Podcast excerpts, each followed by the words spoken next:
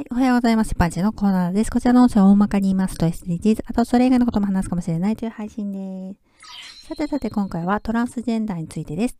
先月の市議会議員選挙に立候補して落選した人が今月 SNS で駅構内にサリンをばらまくという予告をして騒ぎを起こして逮捕されたという事件がありました。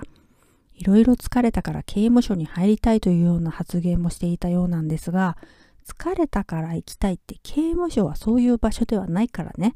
でも最近一部の人たちにとって入りたい行きたい場所になってるよね。入るために事件を起こすからね。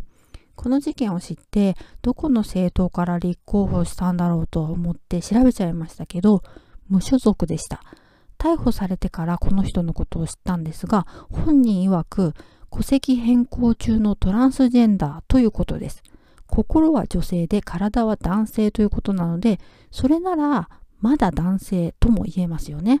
戸籍変更中という表現が、中って何？と思って役所へ手続きに行ったけど結果待ちとか、そんなことあるんですかねよくわからないんですけど、中ってことは、でもまだ男性ですよね。性別を戸籍上変更することについて調べてみました。